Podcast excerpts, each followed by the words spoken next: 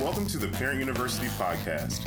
Parent University is a monthly training seminar for parents of teenagers here at Perimeter Church. It is our desire to come alongside families by equipping them to lead their children in a biblical, God honoring way. We hope you enjoy the following talk. Well, good morning. Excited about starting a new series. I like Daniel, but I was pretty I was done with Daniel by the time we were done, so I was ready for it to be over. Um, all right, so why are we going to go through this book? Let me, ask, let me ask that. We haven't done, actually, most of the stuff we've done, we've never actually gone through a book of somebody else's material yet. And uh, so we're going to use this book as a jumping off point. And this is, uh, again, the, the book is called The Price of Privilege. This is what it looks like. Madeline Levine is the author. She is a PhD. She is a psychologist with 25 years, uh, lecturer, author, mother of three boys. And I even tried once to see if we could get her to come speak here, but she's pretty pricey. So I thought maybe you're stuck with me uh, going through the book instead of getting her. Um, but she, there, there are some things that we need to consider as we, as we talk about this book. Just if you buy the book and want to go through it as we, as we go through it here, I recommend that. I think that'd be very helpful for you. Um, some things that we need to talk about, though, as Rip, as Rip said, one is you don't, you don't have to be rich to go through this or think it doesn't apply. The things we're going to talk about, uh, I'm a youth pastor, okay? It's not necessarily super high on the uh, economic scale, and I feel like this book applies to me quite a bit. Um, I think just as Americans, we are wealthy. You know, we have privilege, and certainly we live and move and swim within the Johns Creek area and it's a very, very affluent area, um, one of the most affluent areas in the whole country. So your kids are growing up in this environment, whether, and you and I as parents are influenced by it, whether we feel like we're wealthy or not. And you, we all kind of know that that's the way it works out is you always feel like somebody else is wealthy, no matter how much money you have. You always look at the person who's a, a, ahead of you and think, well, they have, they have a lot of money. We don't. And so everybody kind of does that. So this is going to apply to you. I can guarantee it regardless of whether you feel like you are affluent. Um, Madeline Levine, as far as I know, is not a believer. Uh, at least in reading her book, there's nothing to me that would suggest that she is.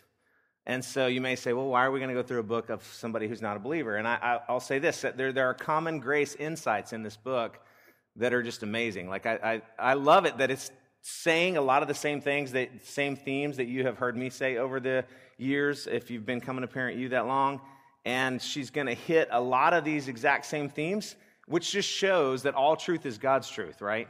She's seeing these things. She doesn't even have a Christian worldview, but she is seeing a lot of the same stuff over and over again and even comes to some of the same conclusions. And so I think that, um, that you will find it very interesting and really challenging as you read it. It's going to challenge you. And that's what I like to do as well, is give you things that I think if you read them, you will be challenge. That's, in fact, that's one of my goals is not to tell you how to parent your kids. It's to make you think about what you're doing, right? That is one of my main goals because I don't know what your children are like. I don't know what your family system is. And there are so many factors that go into parenting the, the way your child is wired, uh, the, your family system dynamics, all these things that I can't possibly know. So you are the one who has to make those decisions. But my job is to constantly make you think about things you might not think about so that you can make a better choices as you're parenting. So, um, so she's going to do that. She's going to challenge you. Um, and she is looking from an angle that I don't normally look at, and that is psychological health. That's the last thing uh, to really consider, um, or one of the last things is she is, as a psychologist, saying, how, what are healthy teenagers as they grow into healthy adults? She's very much looking at what's going on internally in their brain. And of course, that's not a focus that that I always, you know, take. I'm taking more of a spiritual or behavioral, right? We kind of say, hey, behaviorally what's going on, and we talk a lot about that in here. And so what she's saying is if this is going on behaviorally, what's going on in their mind? And I think that's really helpful for us as we talk about this. Uh, the reason, one of the other reasons that I'm excited is, again, she hits a lot of the same themes, and one of the main themes that she continually hits is her goal is the same as mine, and that is she wants your kids, or all teenagers, she believes, is a main process when a kid goes through adolescence of them being autonomous. Okay? And that is, if you've been in Parent You at all, uh, or if you're new, my worldview and the way that I talk about parenting is how do I work myself out of a job? Right? The goal is if you get hit by a bus tomorrow, do your kids have what they need from you to be successful adults? And by that I mean Christian worldview, strong uh, understanding. Are they going to be uh, productive in the kingdom of God? So our job, and we forget that sometimes, I feel like, I forget it, is, is autonomy. Hey, push them out of the nest. How can I put them in position, in situations where they are on their own? Okay, now we don't think about it like that a lot. We're constantly shaping, protecting, and doing all these things with our kids, but are we, how often are we really saying, how is what I'm doing helping them achieve independence? And she very much hits that same thing. Uh, and she, she hits it from some different angles, and um, she's one of the few that, I, that I've seen that really kind of nails down even this whole idea. I don't know, a lot of the reading I've done has been suggesting that students are in the adolescence now up to age 25. Are you aware of that? Now, when I say that, I think it's probably not unusual to you to hear that. Because when I, if I said, hey, I'm going to, you know, let's bring up somebody who's 23, a lot of you in your mind will think, man, look at that kid up there, right? If, if I said, hey, uh, a 23 year old is going to take your kids and go drive across the country tomorrow, would you be excited about that? Would you feel good about that? Or would you go, ah, does a 23 year old really, are they mature enough to take my kid and go? You know, and so that just shows that even as we all get older, right, we consider older and older adult, young adults to be kids still. Uh, even though when you were 23, you probably didn't feel like a kid. Um, so, adolescence, if you go back and watch some movie about World War II and you see these 19 year olds, 18 year olds, 17 year olds going off to war, they seemed like men. Or at least in the movies, they seemed like men, right? Uh, and we go, wow, what is going on? What was happening back then that was creating men by 18 that now it's 25 and beyond, right? Let's face it a lot of people I know, I've got lots of friends who are up in their 50s, and they have their young adult kids living at home uh, until they're in their 30s, right? Is a very normal thing in our society right now. And they're still financially taking care of their 30 year old kids and, and things like that. And so, are we contributing to this? And I think that we are. And I think this whole issue of autonomy is, is one of those things that's causing it. We're not putting our kids in enough situations where they have to swim on their own. And when they do that, they develop the skills they need to be on their own and they grow up faster. Um, we know this if you even just take anecdotal evidence and think of a kid who uh, has had a rough childhood. Um, my wife, for example, she, her mom, and a lot of you know her story. Her mom had a brain aneurysm when she was 12. Her parents were divorced. Cami matured extremely fast. She had to grow up fast because she was on her own in a lot of ways uh, at a very early age. And so it helped her to grow up quickly. Okay? Uh, the idea and the fact that we are helicopter parents, that's another term we're going to talk a lot about as we go through this, can contribute to our kids not growing up. Does anybody know what? Have you, has anyone never heard that term, helicopter parent? Or some of you may be new to that term. The idea of a helicopter parent is a parent who hovers, okay? And they are, they're, they're not very far from their child at any moment and, and can intervene. Now, you may feel like, well, I don't do that. I, my kids are far from me all the time. But see, they're not ever far from us anymore. And why is that? Cell phone.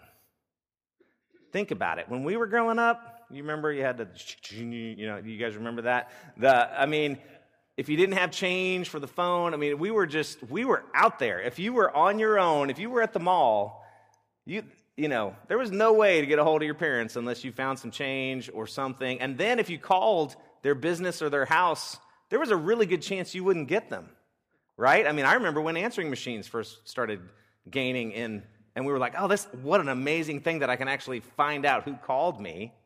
Okay, even hours later, that was a huge deal.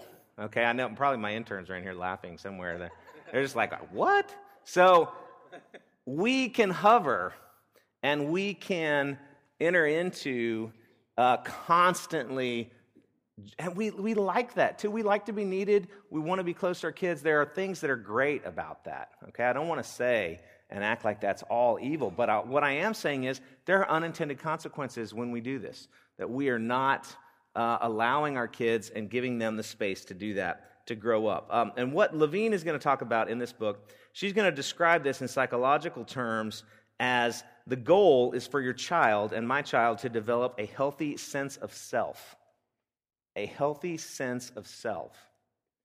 Now, in psychological terms, what does that mean? Is she does she never actually def- she has like a whole chapter on it, but she never gives you like a simple little definition. So I'm going to give you some ideas of what that looks like, and you'll you'll I think you'll understand where where she's going. A, a sense of self is an awareness and delight in one's own uniqueness. Okay, and I think she's talking about a sense of self psychologically, and I am telling you, this is happening for sure in adolescence. I mean, primarily, I think in junior high is where this is this is taking place. That's one of the reasons I think that seventh and eighth grade, ninth grade, those can be some of the most difficult parenting years because your child is like internalizing a ton. They're not sharing a lot with you uh, often because they're just they're trying to figure out who are they, who are they, and psychologically they're developing this. What do I think? And that's the first time, right, that you start to experience, well, not maybe not with all of you, but I'm saying uh, uh if you have even a pretty compliant child, suddenly you're like, who gave you an opinion? You know, right? They start to share ideas and thoughts they have, and they're different from you, and that's them establishing who they are. And this is me, and I no, I don't like that, or no, I don't want to go to church, or no, I don't. What you know, whatever it is, suddenly they they start to change as they develop this sense of self. And we can feel threatened in that, right? Because we really like to control things, we like to control our environment. So there is an awareness or delight in their own uniqueness. They are discovering, hey, I'm different, I'm special. Is that a biblical theme? Yeah. Did God make us unique? Yes, He did. It's a fantastic thing. It's something that our kids do have to discover, and we can even bring a biblical world and life view into that as they do that. A sense of lovability, she says. I think that is an amazing concept or idea, just that idea of does your child, as they start to develop who they are, do they feel loved? Do they feel like they are lovable? Not do they feel love, but do they have value, right? That's what they're searching for in that deep innermost need. Do they have they developed their own thoughts and opinions, their own likes and dislikes? Do they think of themselves and develop their own point of view? And this is what is happening internally in their minds as they come up with this sense of self. And then finally, when they have that healthy sense of self, they have a personal home base and an internal compass that helps them navigate through life. Okay, now think about that. That is, and, and where she, what she'll do in this book is she juxtaposes that with external. Uh, are you an internally coming up with strength and, and, uh, and, and discovering who you are and forming opinions, or are you letting an external force give you those opinions? See, that's one of the things that's very dangerous for us as parents. If our kids will ask us, we are glad to give them our opinion about everything, right? And we're glad to form their opinion about everything. And yet, there are times when at some, at some point they have to form the opinion themselves you know, we need to, again, Cami has said this so many times too, is are we using periods when we talk to them or question marks? If you think about it, that really nails a lot of trying to get them to develop. Hey, oh, you're experiencing this problem. And as a guy, I want to come in and go, well, this is what you need to do. Boom, boom, boom. Right? You know, I got my plan. Here's my three steps. Well, well, you just need to. Rather than, well, what do you think you need to do about that? Oh, wait, you're putting that on me? Yes, I'm asking you to problem solve. I'm asking you, what do you think about that? Where, where are you coming uh, at this? You know, how are you coming at this? Um, and so doing that is going to help them as they navigate when we're not there, when we're not answering the phone, when we're not available. Um, now, how is this formed? How is this idea formed? And this is a child has to have space. They need physical and psychological space to help them in which, in which they can move and in which they can make decisions. Um, and she has this quote on page 64 that says, At the intersection of a child's inborn predispositions and a parent's loving acceptance, a sense of self takes form and flourishes. And I think we could spend some time just unpacking that sentence. Let me say it again. She says, at the intersection of a child's inborn predisposition, so how they're hardwired, right? We know a lot of the way your child is is just hardwired in.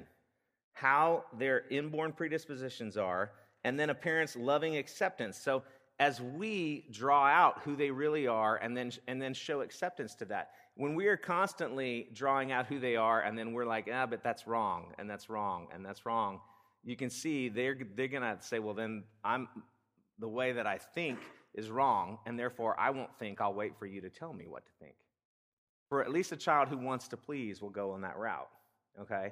And so I think that's just very, uh, it gives us a lot of things that we can th- think about. And we have talked about these in other ways, and these are some uh, wonderful, you know, in-depth slides that I've done before that kind of help us to work on this. Um, with a one of the things that's scary to us, right, is if you have your kids in a controlled environment when they're little, right, we control everything about what they're exposed to. And one of the things that's scary to us is when they interact with a non Christian kid, right? So you've got a Christian kid interacting with a non Christian right there, okay, in that, in that slide. Now, when that interaction takes place, the, the arrows are going both ways. Why are the arrows going both ways? Because our kid has the ability to influence others, right? But the other scary thing is the, the world or that other child has the ability to influence us. Uh, so often, why do we create all these Christian environments for our kids to swim in, right? We, a lot of us choose Christian school because we don't really want that to happen. I'm not saying that's the only reason. I have three of my kids in Christian education. I think it's great. Or we might homeschool because we don't want that to happen. There's lots of reasons to homeschool. That may not be why you're doing it. I'm just saying, uh, is one of the reasons is we're saying, I don't want my child to interact with a non Christian. Okay? And what I'm saying is, as our kids interact with the world, they, de- they have to have this internal strength. They have to know who they are. They are influenced, they're developing this all the time. And this is happening when they interact with other people. Um, as, you know, as they're interacting, this, and this is inhibited by helicopter parenting because if the, if the parent is there, this interaction doesn't usually happen, right? Again, I was thinking about when I was little. Now, now don't judge my parents, okay, when I say that, because it was a different time, right? I grew up in the 70s uh, when I was really little. And I think about, like, I lived part of my life in Colorado and very, you know, up in the Rocky Mountains. And I mean, I was like out by myself in the woods a mile from home when I was six. Okay, now you think about that. I was six and I was away running through the woods. Um, I can remember climbing up in my treehouse because there was a pack of wild dogs that was under my treehouse, and me and my buddy were up there and we were kind of trapped and waiting for them to leave. And I was just like, oh, you know, the wild dog pack's here, and I'm up in the treehouse. Like, we would never let our kids do that now. Like, what in the world were my parents thinking? Okay? I think about that, and I would get on my bike and I would go, and then we moved to Tennessee, and I grew up the rest of my teenage, you know, young adult life or teenage years in Tennessee. And my best friend, I remember every day he would, we, I walked to school from the third grade on, and it was about five or six blocks by myself, and I would get on my bike with my best friend after school. We'd go to my house, eat a snack, and then we'd ride like 10 or 12 blocks to his house. So that was probably, what, a mile, mile and a half to his house. And then we would, from there, go who knows where. I mean, all over town. Uh, I bragged to my mom once that I knew the whole town we lived in like the back of my hand. And it was a small town, 20,000 people, but I was miles from home. I mean, I was getting into all kinds of stuff. And I was developing, and I had space, kind of this space we're talking about, right? It, again, when I interacted with something and something came up, I didn't call my mom I had to decide because my mom wasn't there. There was no one available when I was miles from home on my bike. Yeah, if if we ran into if a bully came up, you know, nothing. I had no way to talk to my parents all the time. And a lot of you probably can relate to that. You probably didn't either. And you were just growing and developing and and this was happening and you weren't even thinking about it. And that doesn't happen now because we are attached to our kids by the world's longest umbilical cord called the cell phone. And because of that, it's keeping, I think, our kids from developing. Um, the other picture that, that we have up here is, you know, the world, and we've used this other picture with the bunker. Um, you've got barriers that we put out, and the world can get in at our kids. And when their kids are little, right, we protect them from all kinds of things. You can't play with that person. You can't do this. But as they get older, we take the, we take the barriers away, and the world is able to get at our kids more. And they have to decide, they have to interact. When that happens, they have to make decisions. What do I do in this situation? And again, they have to have that space in order to do that. Um, because all of these things are being formed in their mind, and they have to develop their own sense of who they are, how they view the world. Uh, even just this week, it was funny. Cami and I had a situation where my oldest daughter came in and she was talking about her history class. And she was, they were talking about the Rockefellers and the, uh, the Carnegies and all those. And her teacher posed a question Should those, if you're super wealthy, should you have to give a, huge portion of it away? And this just, and so she kind of shared that with us, and we, it just sparked a huge discussion for us. And it, we were a little bit shocked as our parent, as our kids are talking about their ideas. You know, well, do you give out of your excess or do you give out of you know, uh, all that you have or just out of your excess or what's their responsibility or can the government force them to do that? Is that okay? Well, you know, and we're watching them wrestle with this and we're thinking, golly, there's a, you're kind of waiting, you know, in some ways, are they waiting for us to give the answer? But then when they share the answer, have we really discussed all these things? Have they, you know, but these are the opinions that are being formed. This is happening in their minds. And, you know, we want to enter into that and yet give them space to develop what that looks like. Um, as, the, as these opinions are being formed, what are your kids thinking? And this is where you and I have to interact. We have to have those dates. We have to uh, be able to speak into that as they constantly move in and out. Um, let me see if I have time for this. Well, let me, I want to go to the biblical uh, idea before I, I read this other illustration. In 1 Samuel, we've talked about this before, but 1 Samuel 17, starting in verse 33, and this, um, we talked about this several months ago. Um, this is about King David right before he went into battle with Goliath, okay? And here's what he says, and many of you will remember this part of the story. Um, so Saul brings David in front of him, and he's trying to say, Hey, are you really up to go fight against Goliath? And that's, that's where we pick up. Saul says to David, You are not able to go against this Philistine and fight with him, for you are but a youth, and he has been a man of war from his youth. But David said to Saul, Your servant used to keep sheep for his father. And when there came a lion or a bear and took a lamb from the flock, I went after him and I struck him and delivered it out of his mouth. And if he rose against me, I caught him by the beard and struck him and killed him.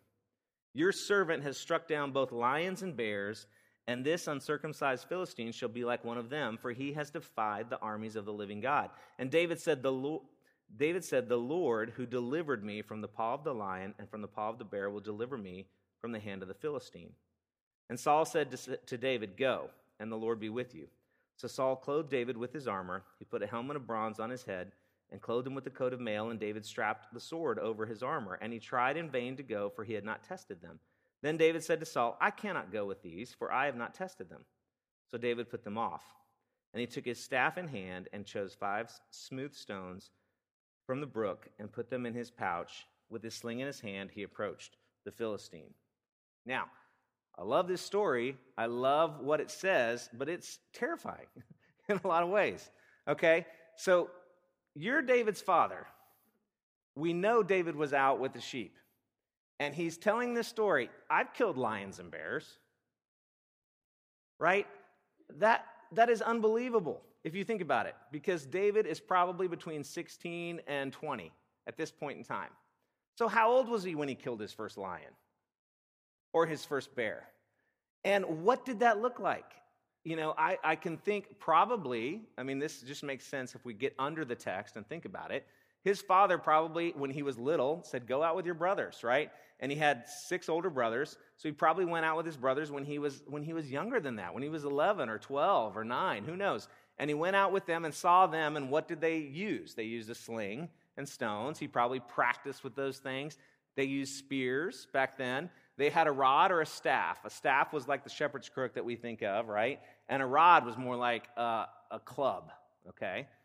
they didn't have even like swords were actually very rare uh, back then because uh, I know if you read through First and Second Samuel, Saul like had a sword and it was like a big deal because nobody had one because they were so expensive, and uh, that whole idea of working with metal was new. So that was not a normal thing. So I mean, a spear or a club. Now, if I said to you tomorrow, and you're a grown man or woman, and said, "Hey, go fight, go kill a lion with a spear," I would be terrified. Okay, I can't even imagine, or worse, with a sling. Okay, I can't imagine what that would be like, and yet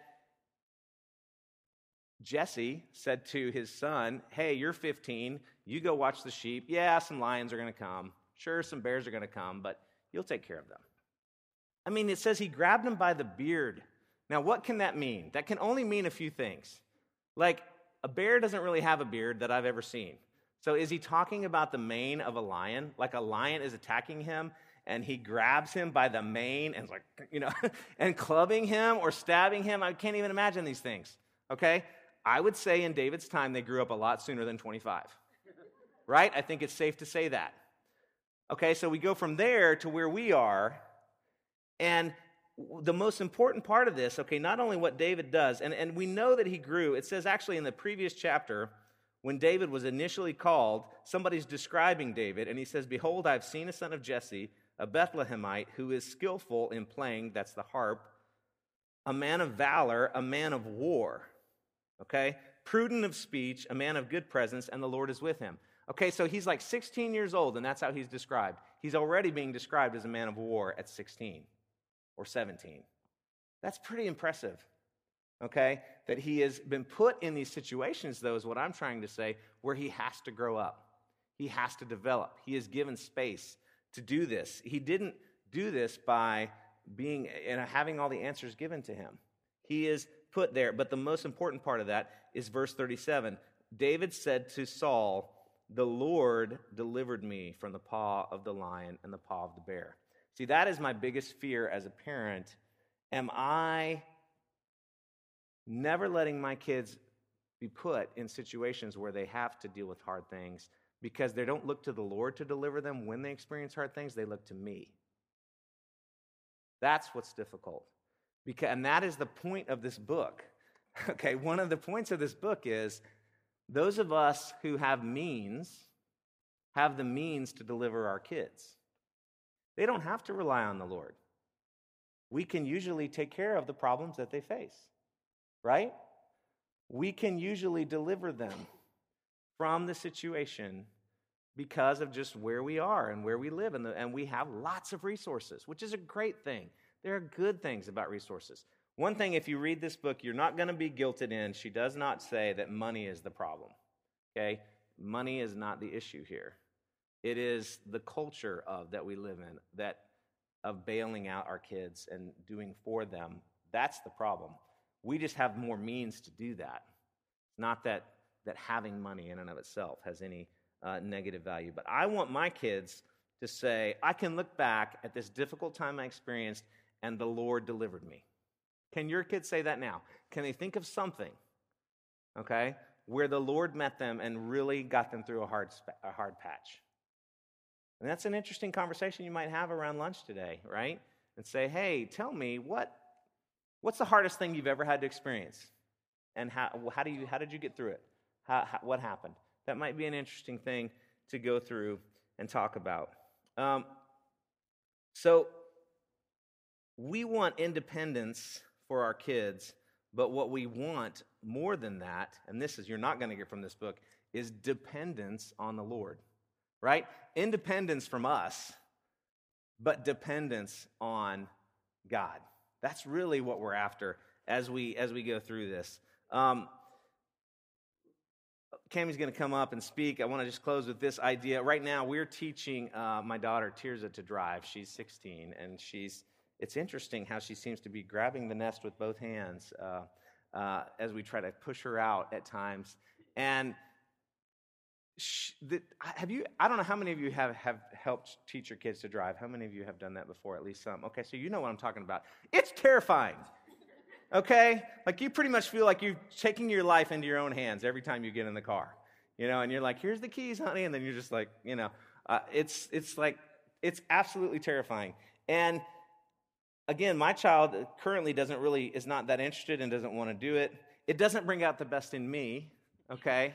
Like one time, we, we almost died and i was like pounding on the on the dashboard like when i say stop what does that mean? And i'm just like totally uncharacteristic of me but i am like screaming and you know coming out of my skin. I am just uh, I, you know doesn't bring out the best in me at all right?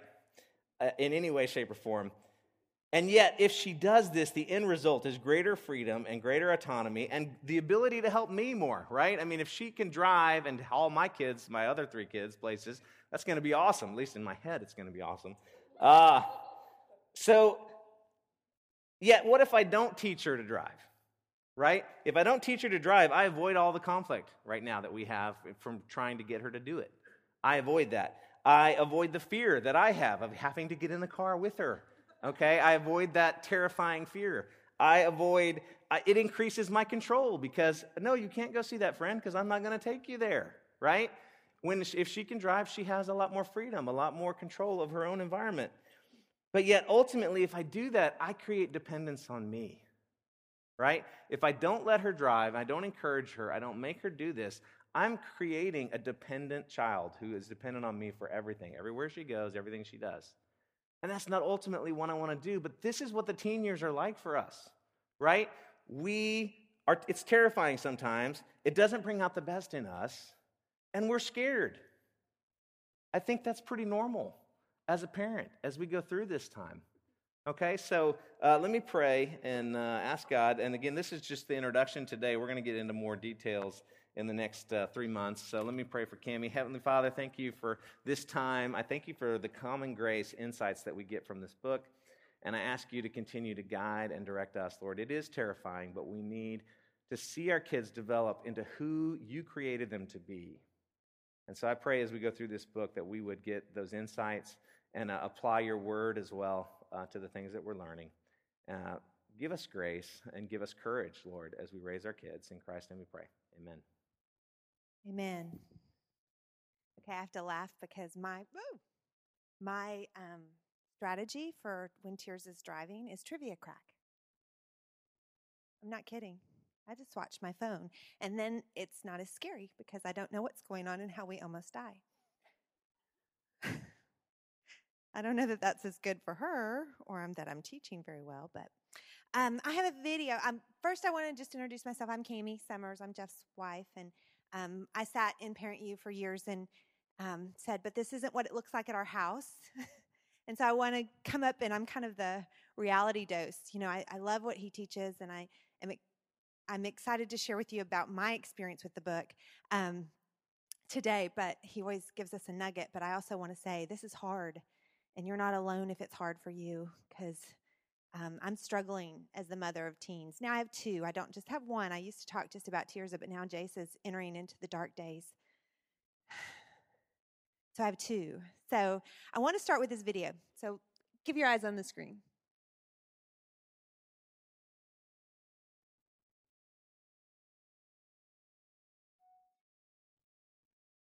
Okay. The cocoon isn't pretty. It has rough edges. It's not a pretty color. And there's no way looking at a cocoon to tell what's going on underneath, right? Likewise, in the teen years, it's rough. And it's hard to know what's going on beneath the surface. And so we wonder could God really do a miracle in the cocoon of my child's heart? And on my best days, I hope. And on my worst days, I doubt. And on all the other days, I pray a lot. um, as a mother, the process is excruciating to watch um, because I'm used to helping, right? Like my daughter's first steps were towards me, her first steps of independence. And when she fell, I would go catch her. And when she got hurt, I would comfort her. And these days are different because a lot of what's in this book says that my interference is more of a hindrance than a help. And as a mother, that's a hard thing to accept, right? Um, the whole process makes me think about the butterfly. And even though we watched this video, it in two minutes encapsulated hours and hours. You know, if you got bored watching it, it really takes hours and hours for the butterfly to get its wings. And that is significant because a butterfly, an average butterfly, only lives about a month. So when you think about the proportion of their life, hours is a lot proportionately of their life. And as I watch my daughter struggle to catch her wings, it's painful to watch.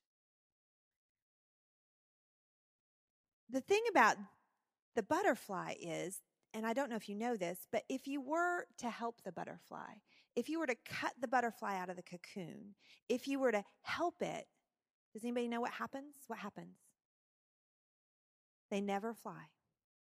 They never fly because it's the process of emerging from the butter the cocoon that builds the strength that enables them to be able to fly.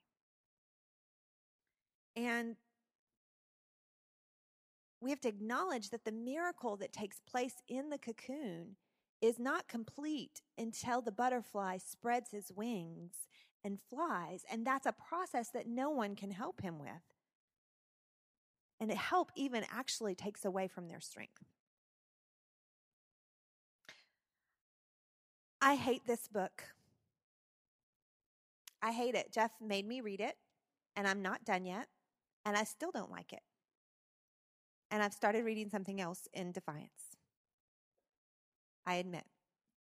Um, I hate it because it rubs me wrong. I'm all about my kids being independent unless that's inconvenient or they're doing something stupid or you know, fill in the blank. You know, I don't I don't like a lot of what she says and um and it makes me afraid. Am I doing this wrong? I don't want to do it wrong. I don't want her to live in my basement when she's 35.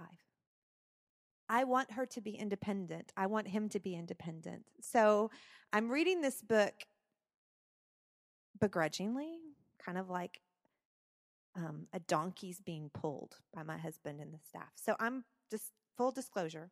Um, I appreciated what Jeff said today, and I appreciate it giving me more handles to put on what I'm reading, and maybe I'll go back to it.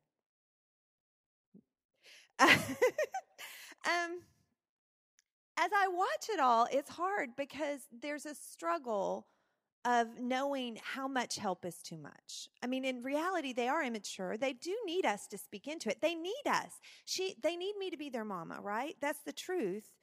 But what is help that is not helpful? And I don't know the answer. And I'm a terrible coach. I would rather handle it myself than than stand by. Um, and so I wanted to share with you what happened over Christmas. Tears ahead, walking pneumonia bummer, um, and driver's ed, bummer. so it wasn't a very restful Christmas break for us. And the fallout of that has not been pretty. In returning to school, she has to make up all the finals she missed. And she has a job and she has tryouts for the play and da da da da da. And so, you know, and we're standing back watching all of this. And the reality is, nobody has time for pneumonia. I don't have it, neither does she. And so the outpour of that is hard. It's hard consequences. It's saying no, it's studying when you should have already been done with all this. It's hard. So, yesterday at our house, there were many tears as she looked over all the things she had to do and was completely overwhelmed. And what is my response as a mother? What I want to do is rush in and make it easier. I'll take care of your job while you're taking your finals. You don't have to worry about that. No, you don't have to clean your room. And no, the basement doesn't have to be done. And, and all of those things that can make it easier for you because that's what I want to do. I don't want you to hurt. I don't want it to be hard. That's the truth. But we've been talking a lot about all this stuff, and I know that's wrong. So I didn't do that. Instead, I listened. Another thing I'm not real great at, but I'm getting better at as the mother of a teenager. I listened And I sympathized and I agreed with her. It is hard. This is hard. Living in a broken world is hard. And I admitted, I'm overwhelmed some days. That's part of being a grown up, being overwhelmed. And I tried to point her to Jesus, and maybe I did a good job, and maybe I didn't. I don't know. And then Jeff and I prayed over her. And I can tell you honestly, at the end of it, I don't know that we handled it correctly. I really don't. There's no way to know. I don't know if she felt like we were for or against her or we didn't care or what. And that's the hard part, isn't it? I mean, not knowing. I wish I knew. She seems like she has so much on her little shoulders. And I hear what Jeff's saying, and I hear that she needs to bear the brunt of it and learn to depend on God. Not me and not her daddy. If her faith is ever going to have wings, I have to give it space to stretch. I know all our kids are in different places spiritually, and none of us really knows what's going on in the cocoons of our children's hearts. But today, the encouragement I want you to leave here today with is remember that it's God who makes the butterfly, no one else. Scientists can't even tell you what happens inside the cocoon, really, how that happens. God does it. And so let's just hold on to his promise that he is going to complete those things he begins. And let's pray that God will be our, our children's strength. I'm going to pray for you guys as you go today. Dear God, I just come before you. We come before you and we just say, This is hard. It is hard to not be our children's saviors. And yet, the Savior we want them to see is you. And so I just pray that you would open our eyes to those opportunities we have to get out of the way, to listen and not speak, and to pray and watch you work. I know that you love our kids more than we do. And I just pray for each parent in here that you would grow our faith so that we can know that you are at work in the cocoons of our children's hearts. And help us to be quiet and listen for your quiet voice. In Jesus' name, amen. All right, I do have just a few announcements. Um, one is our, our, retreat Solitude is coming up. Now, uh, that is a retreat that we have every February. Uh, we didn't do it last year. I say every February, and then I say we didn't do it last year. Um, the first time we haven't done it in a long time. We're, we're bringing it back this year, and that, that's a retreat. It's this is for high school, and what we do is get them to unplug, really, and they go out in the woods, and they it's just them and their Bible and a journal and they spend some time alone with the Lord. And for a lot of students, sometimes they come back and give a testimony that's the first time they've ever been quiet for like two hours in their life, except when they were asleep. So it's uh, it's a great time. We try to just teach them that discipline of solitude and what does that look like? How do they get alone and hear the quiet voice of God? And so that's coming up.